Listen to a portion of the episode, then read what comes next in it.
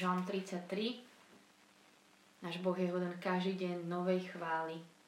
A ja vás chcem pozvať iba byť tu a teraz s ním, tam, kde ste, že dneska by sme si dali taký čas iba si vôbec uvedomiť, že tu teraz som s ním, pred jeho pohľadom, že on na nás hladí, že na nás pozera a že nad nami bdie, ako sa píše v tomto žalme, ja vám prečítam aspoň od 12. veršu, ale kľudne sa s ním modlite s celým počas tohto. Bude to dneska trošku taký soaking, že len chcem sedieť pri Ježišových nohách a chváliť ho za to, že ho mám.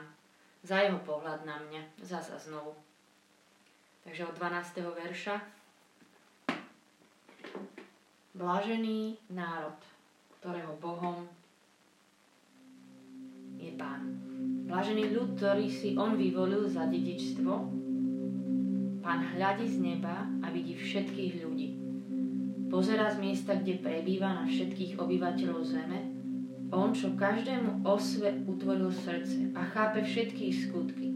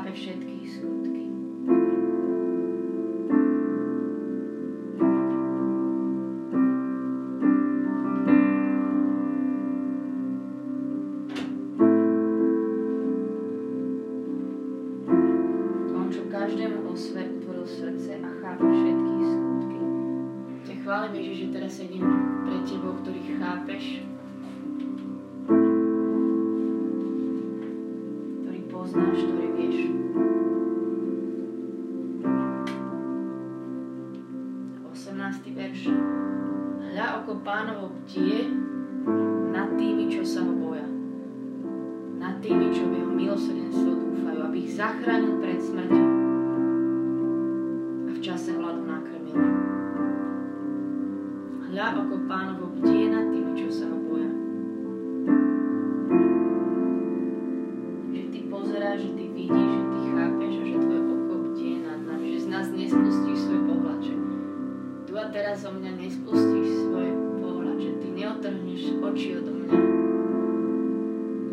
tu a teraz chcem byť pod tvojim pohľadom a povedať ti, vezmi ma k sebe.